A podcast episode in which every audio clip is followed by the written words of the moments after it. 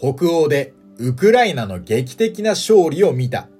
これもリアルなフィンランド通称コレフィン。 Radiotalk、Apple Podcast、Spotify でお聞きの皆さん、 Moi、フィンランドで芸人をしております。現高木です。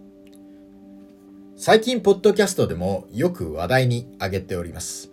ヨーロッパ最大、欧州最大の音楽コンテスト番組、ユーロビジョンソングコンテストの決勝戦、グランドファイナルが昨日5月14日に行われ放送がありました。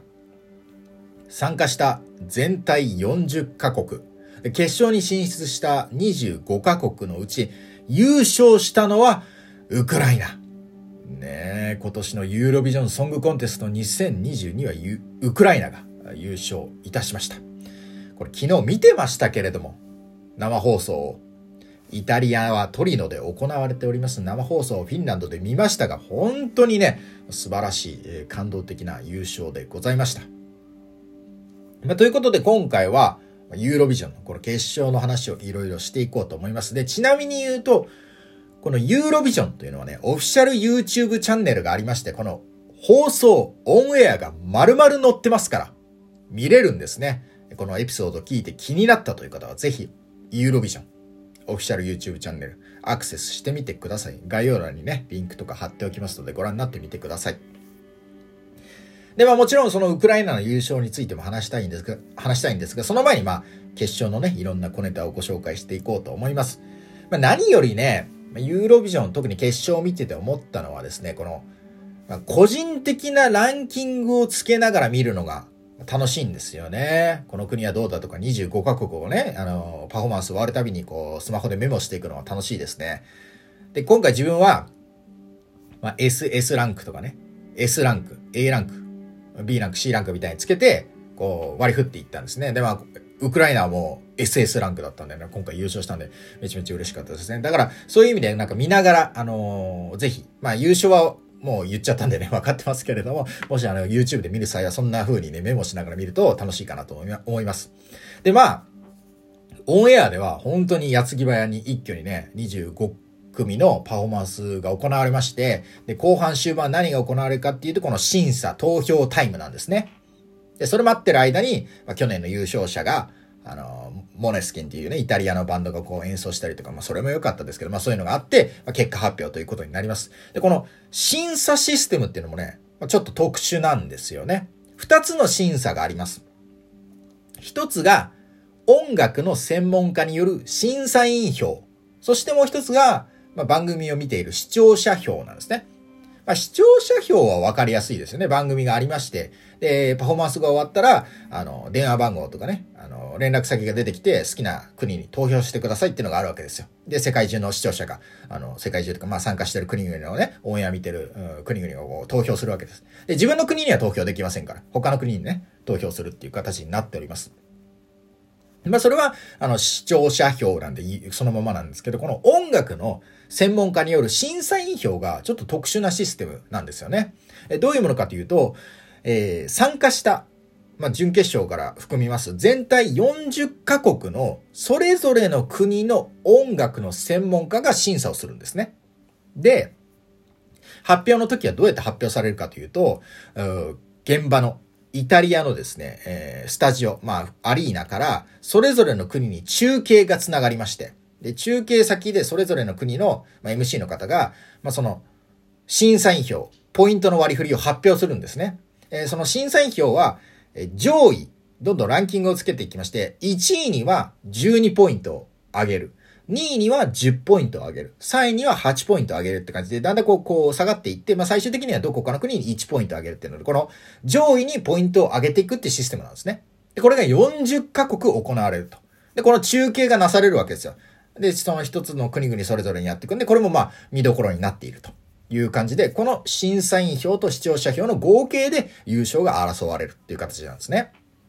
ただ、この審査員票っていうのはこれなかなか癖者だし、癖者でして、何、何かというと、まあ、視聴者として見てると、さっき言ったようにランキングつけますよね。個人的なランキングをつけるんですけど、この圧倒的にこう、ちょっと常人離れした審査員票ってのが結構多いんですよ。つまりどういうことかっていうと、ぶっちゃけそんなに盛り上がってなかったとか、まあこれはポイントもらえないだろうなって思ったものが、ダントツでポイントもらったりするんですよね。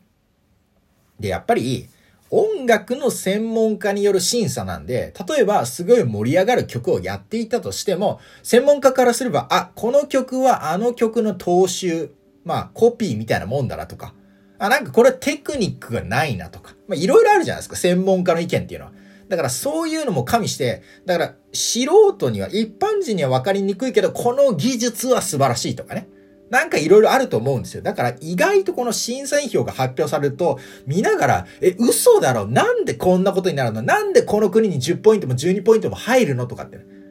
いろいろリアクションできるんですよ。まあだからある意味で言うと、ある意味で言うと盛り上がりを作ってくれてるんですけど、まあ、ある意味で言うとちょっと納得するのは難しい。音楽の別に専門家じゃないんでね、専門家に言わせれば何か理由があると思うんですけど、え、これがこんなポイントもらうみたいな。結構ね、波乱の展開がずっと行われるんですよ。で、先に発表されるのが審査委員票なわけですね。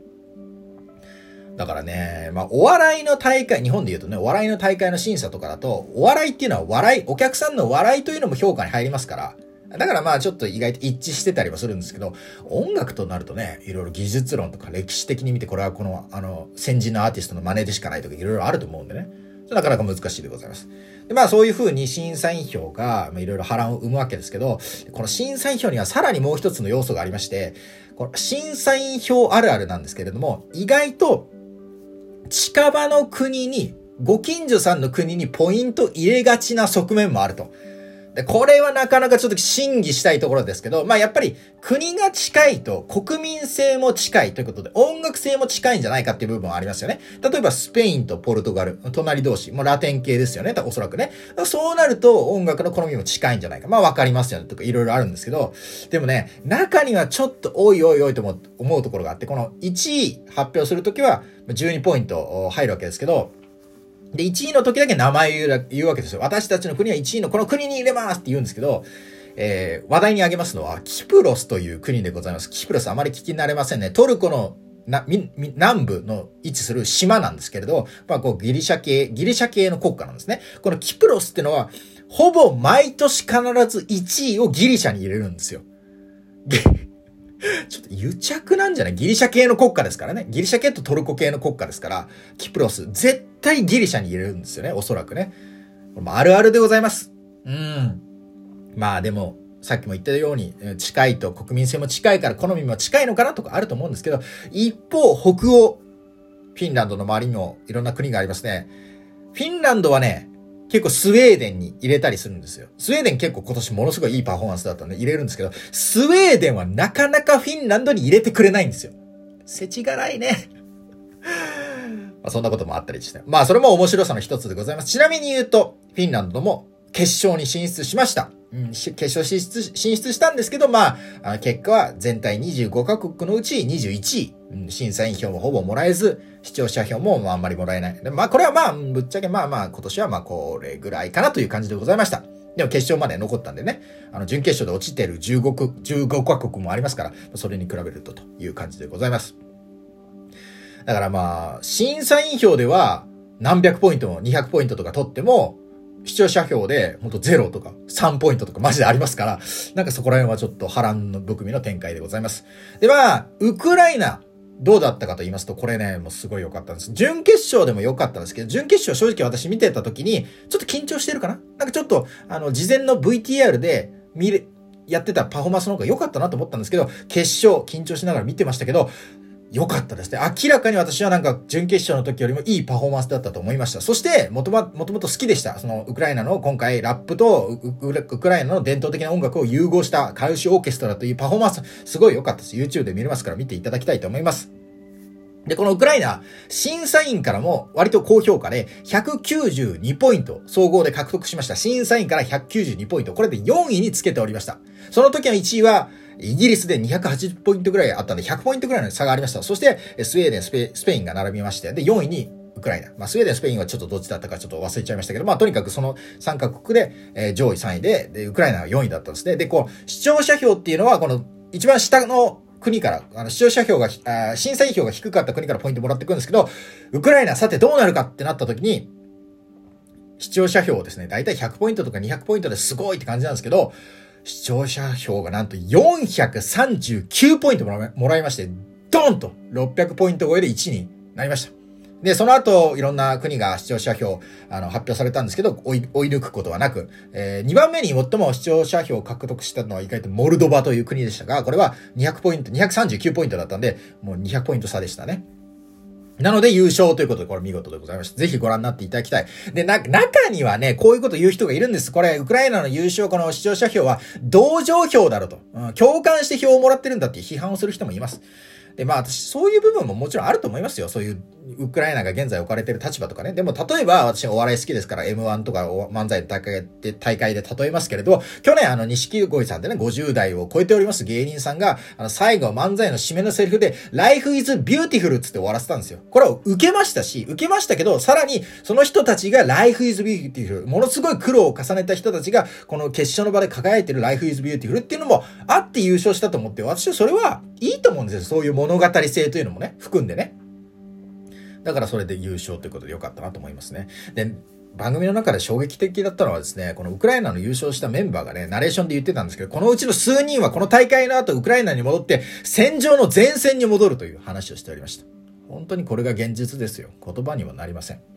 ただまあ優勝しましたので、次の年の開催、これどうなるか、通常ユーロビジョンは優勝した国で開催されるんですが、次の年どうなるかっていうと、まあ、ウクライナで行われるのかはわかりません。ただ、あの、イギリスとかスウェーデンが、あの、私たちの国でやっていいですよって立候補してますので、まあ、そ、どうなるかなと思います。一応、イギリスが今年2位だったので、まあ、イギリスで開催されるのはワンツーフィニッシュだったということで、まあ、いいかもしれませんね。まあ、てな感じで、ユーロビジョン、この決勝のお話をさせていただきました。YouTube で見れますので、ぜひご覧になってみてください。概要欄にリンクを貼っておきます。ということで、今回もこれもリアルなフィンランドお話しさせていただきました。今後ともよろしくお願いします。また次回別のトークテーマでお会いしましょう。それではさよなら。 Moi moi。